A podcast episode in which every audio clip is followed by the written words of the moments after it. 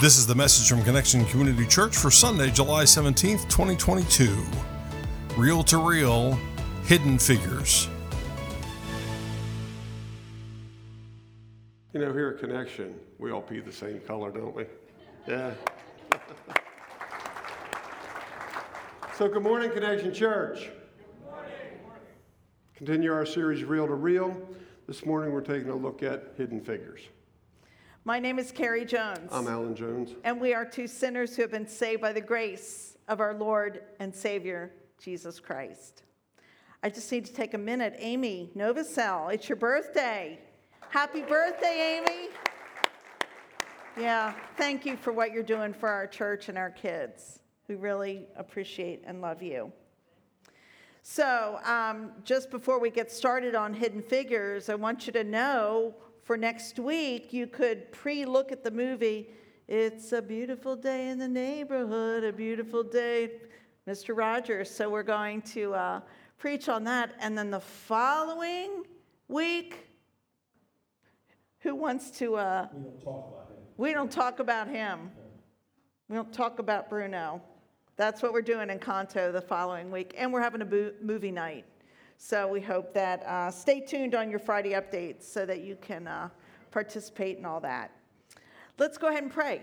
Almighty God, thank you so much for this day, for this uh, message that you've given us, and for what we can glean out of your scripture, the truth in our lives. We pray this in your holy name. Amen. Amen. Scott Carpenter, Gordon Cooper, John Glenn, Gus Grissom, Wally Schirra, Alan Shepard, Deke Slayton. Most of us are familiar with these names. They're an important part of our history. They're known as the original seven, the astronaut group one. They, they were NASA's first seven astronauts, the Mercury 7, chosen in 1959. That's, that's 63 years ago. Mary Jackson, Dorothy Vaughan, Katherine Johnson. None of us here today have probably heard of those names unless we've watched the movie Hidden Figures. Here's the thing without those three and others like them, the first seven would have never achieved what they did.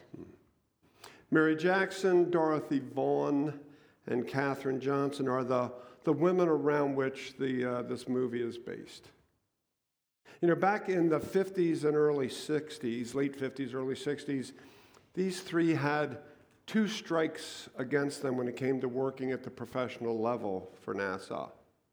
They were female and they were black. In the early years of the space program, the engineers, mathematicians, and scientists working at NASA were male and white primarily.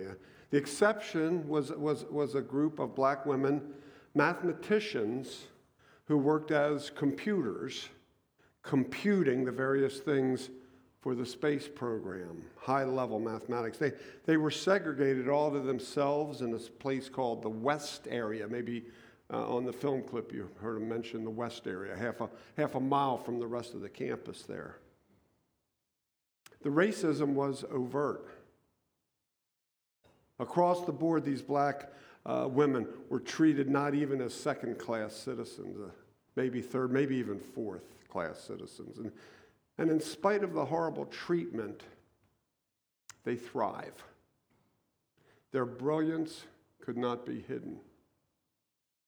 We want to share about each one of these ladies for a moment. How about Mary, Jackson? Mary Jackson? She was assigned to the Space Capsule Heat Shield team and immediately began identifying design flaws. Encouraged by her team leader, Karl Zielinski, who was a Polish Jewish Holocaust survivor, she applies for the official position as a NASA engineering uh, in a position of engineering at NASA. And she's told by her white supervisor, whose name is Vivian Mitchell, that regardless of her degree in mathematics and physical science, the position required additional courses. And so Mary uh, enters into petitioning to attend all white Hampton High School where these classes are offered. And she pleads her case in court and wins. And so she goes back to school. Um, the judge, she pleads with the judge and uh, appeals to a sense of history. And so she is allowed to go back to school, night school, to get these courses. Dorothy Vaughan is doing the work of a supervisor, yet she is informed by this same Vivian Mitchell that there are no plans to assign permanent supervisor for the colored group. So she learns that NASA has installed an IBM 7090 computer, which threatens to replace the human computers that she supervises. She takes a book on Fortran, a scientific computer language. She takes it from the white only section of the library and she teaches herself Fortran. And she teaches her soon to be displaced West Area co workers programming. Wow. She visits the computer room, successfully starts the IBM 7090, and is promoted to supervise the programming department. She agrees to do so if the 30 if 30 of her co-workers are transferred as well. In the process, Vivian Mitchell, the infamous Vivian Mitchell, finally addresses her as Mrs. Vaughan. And then there's Katherine Johnson. She's the one that we saw uh, speak in the movie clip. She is a mathematical genius. She impresses her supervisor, Al Harrison, by calculating complex mathematical equations essential for space travel. But with the uh, arrival of this IBM 7090, her skills are no longer needed. She is reassigned to the West area. But one day, on the day of John Glenn's launch, discrepancies she finds discrepancies in the computer's calculations. She's asked to check the capsule's landing coordinates. In fact, what was the fact that you just found out? Well, John Glenn refused to, to go until she did check the figures. He trusted her that much with his life. And so, thanks to her calculations, John Glenn and the Friendship 7 landed successfully. Katherine went on to calculate um, trajectories of Apollo 11 and a number of other space shuttle missions. In 2015, she was awarded the Presidential Medal of Freedom. And then in 2016, NASA dedicated the Langley Research Center's Katherine Johnson Computational Building in her honor. Hmm. That's a great story, isn't it? It's a great movie. Three exceptional women who overcame overwhelming odds to excel in their various fields of endeavor. Yeah. Great story, but what's that got to do with us here in 2022 at Connection Church? What, can we learn from, from these contributors to the, to the space race? What can they teach us? Well, when, when I was putting this together, I, I was reminded of Colossians chapter 3, verses 23 through 24. Colossians 3, 23, 24, New International Version. Whatever you do, work at it with all of your heart, as working for the Lord, not for human masters, since you know that you will receive an inheritance from the Lord as a reward. It is the Lord Christ you are serving. Whatever you do, work as if you're working for God, for Christ, not for human man. Give it everything you've got. You're not working for those around you, you're working for the Lord. So let's take a look in the Bible for some examples for this. Uh, one of the prime examples is Joseph. His story is found in much of the book of Genesis.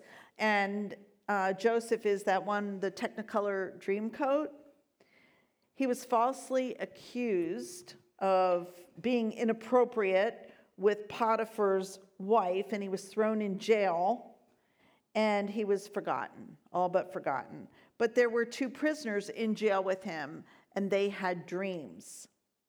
They were depressed, they were sad, they were downcast, and Joseph asked them why, and they told them, you know, we've had some dreams. Joseph believed that dreams belonged to God, and so he wanted to hear about the dreams and he listened and interpreted the dreams to them. He told them what they meant, and then he said, When you get out of here, remember me to Pharaoh. Well, one of the cupbearers, one of the prisoners, his place of cupbearing, that was a very elite, you know, position beside the king, his position was restored as per the dream interpreted, and the other was hanged. Hmm. That's what was in the dream as well.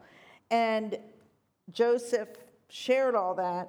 The cupbearer, though, did not remember Joseph to the Pharaoh, and so he remained in jail. So, two years later, Pharaoh had some dreams of his own. None of his uh, magicians could interpret them for him. But it was at this point the cupbearer remembered Joseph and his gift for dream interpretation. So Pharaoh called Joseph in, and he successfully interpreted Pharaoh's dream. It, it involved lean cows and fat cows, full heads of grain and withered heads of grain. They, these dreams re- represented seven years of abundance and seven years of famine. And uh, Joseph suggested to Pharaoh that he find someone to oversee the collection of a fifth of the harvest during the abundant years to put aside for the years of famine. And Pharaoh said that since God had made all this known to him, to Joseph, Joseph then would be the one who was wise and deserving. He put Joseph as the number two guy of all of Egypt. Wow. Hmm. You know, Joseph could have chosen not to interpret Pharaoh's dream. He could have just kept quiet. He, he could have kept to himself. He didn't owe Pharaoh anything. I mean, he's languishing in prison.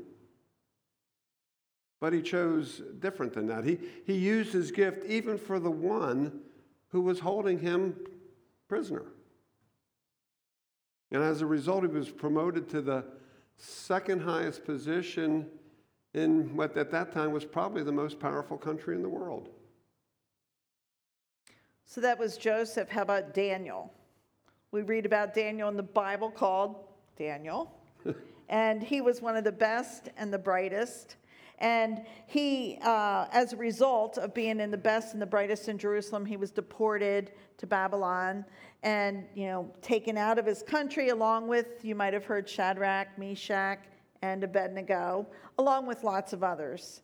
And King Nebuchadnezzar was, uh, was ruling. They were put in a training program. And in this training program, it's in effect they had to leave everything they knew and they had to learn the language in Babylon, completely displaced and given, in effect, a new identity.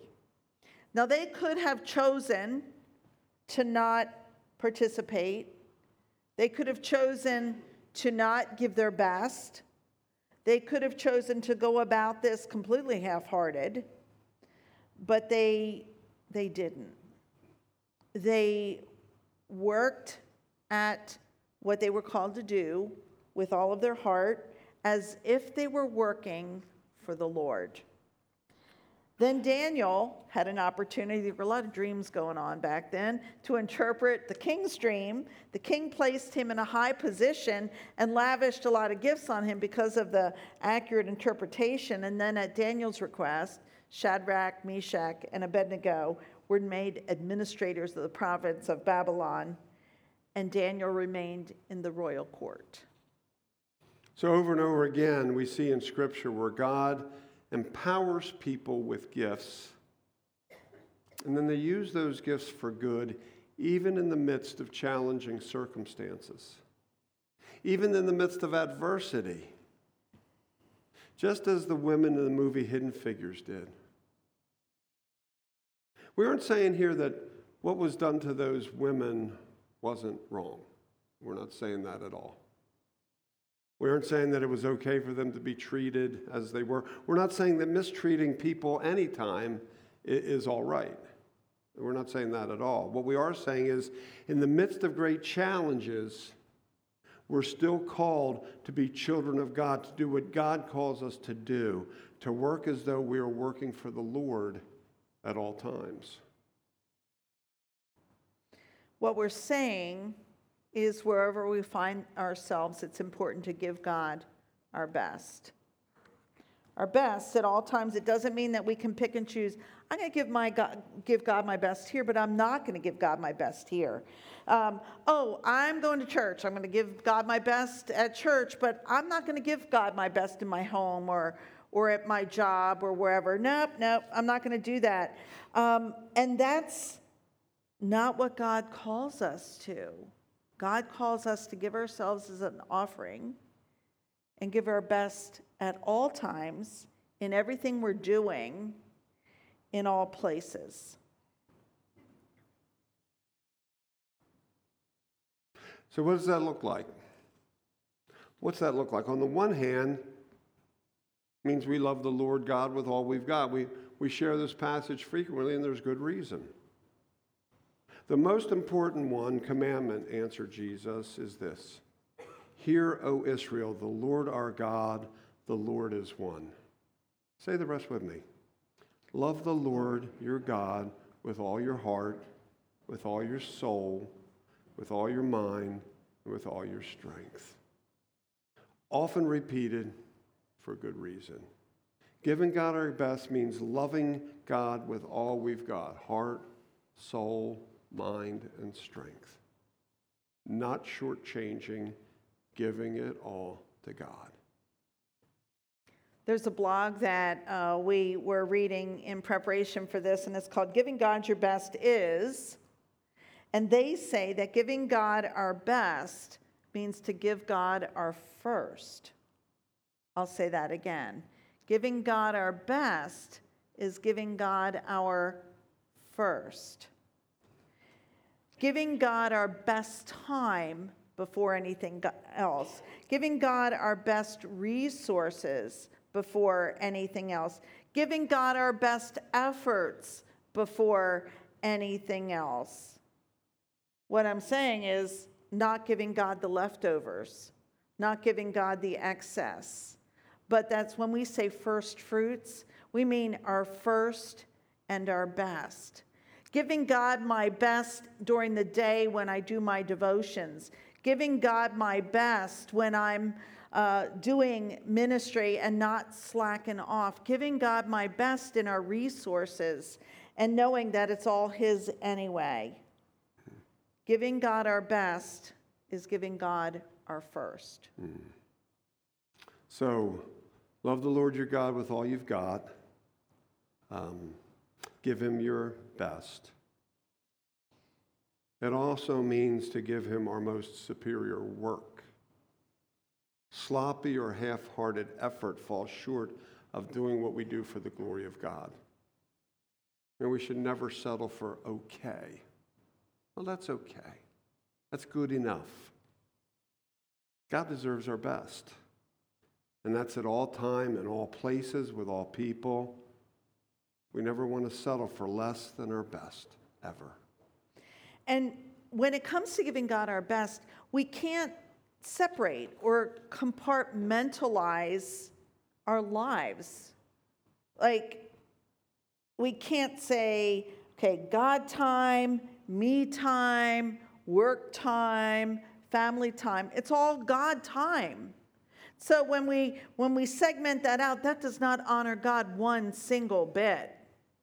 And wherever we are, whatever we do, whoever we're with, everything should be in effect a gift, a thank you note to God for what we do, giving our absolute best. Mm. You know, if you go on our website, you'll find a place telling what we believe, what we find important. And, and there are three things that called our, our, our core values. Uh, there are our bedrock beliefs, and there's a thing called the to do list, the thing we're supposed to do. And you know, this idea of giving God our best is one of our core values. Uh, we can boil it down basically to a word and it's called excellence. You know, we try to give God our excellent in all that we do. Colossians 3:17 is the scripture that kind of goes hand in hand with this.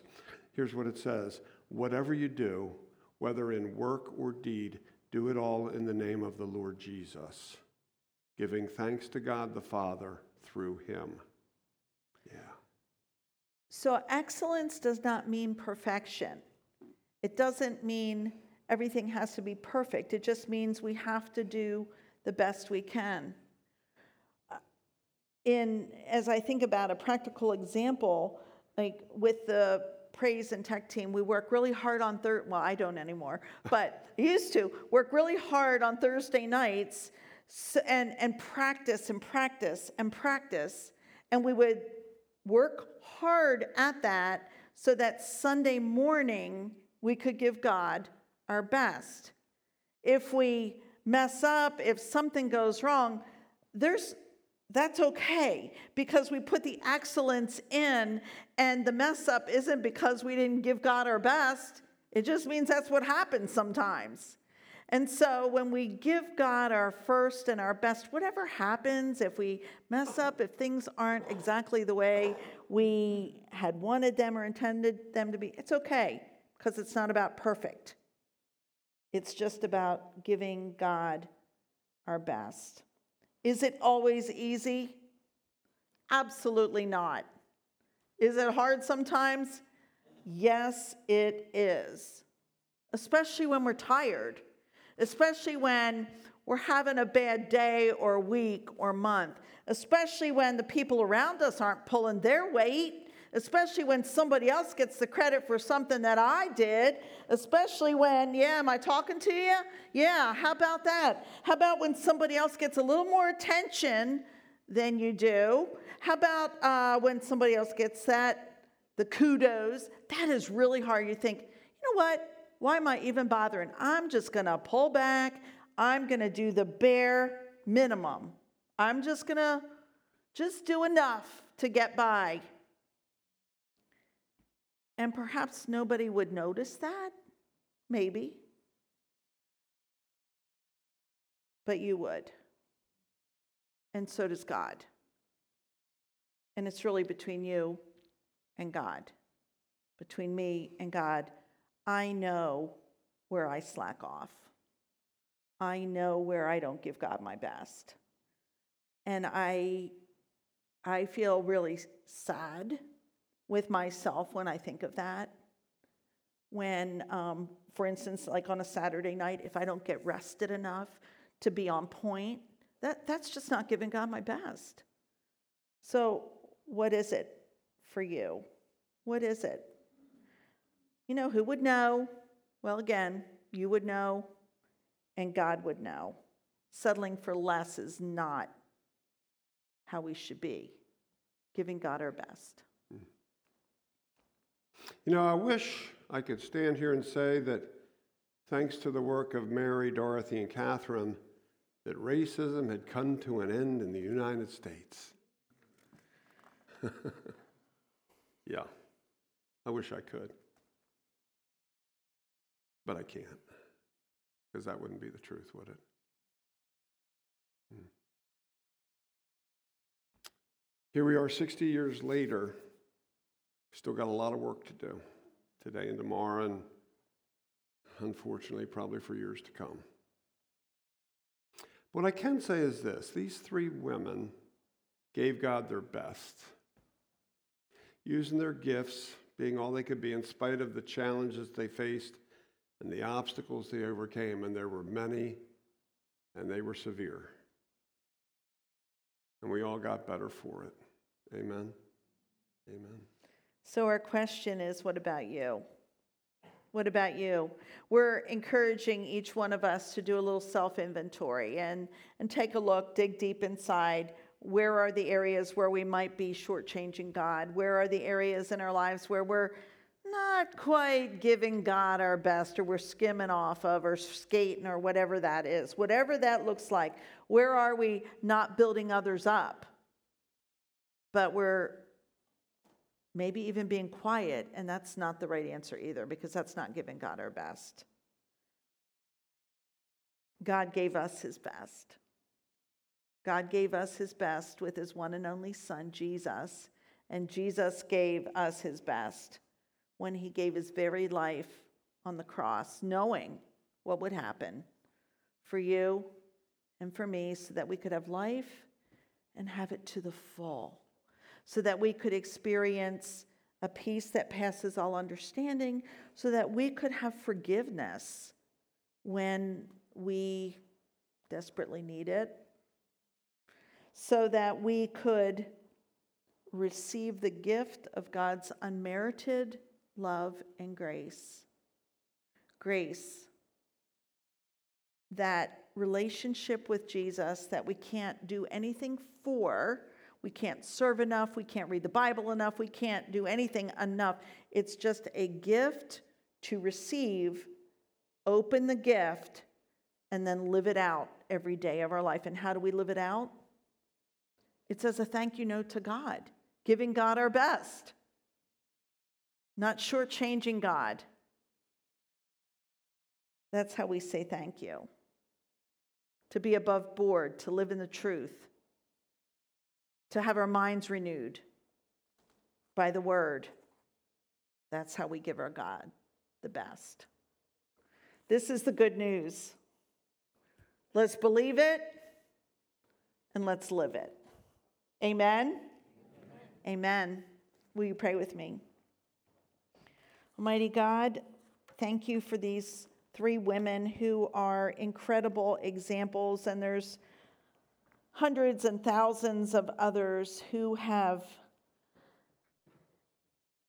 served and been in the shadows and given us all a better life. Help us not look for the accolades. Help us not look for the kudos. Help us not uh, base our behavior on what we're going to get, but rather what we can give. Because what you give us, Lord, is the best gift. You give us hope, you give us a future. And when our lives are really challenging, when there's darkness around us, Lord, your Holy Spirit can speak into our hearts and pull us out of that. And we can be encouraged to just keep on another day. God, I thank you for that hope that you give us through your Son, Jesus Christ. It is in his name that I pray all of this, and by the power of the Holy Spirit. Everybody agreed and said, Thank you for listening to the message from Connection Community Church. For more information and to find out more about our ministries, you can visit us on our website at justshowup.church. You can also call our church offices at 302 378 7692. Thanks again for listening. Connection Community Church, connecting people with Jesus and the new life he offers.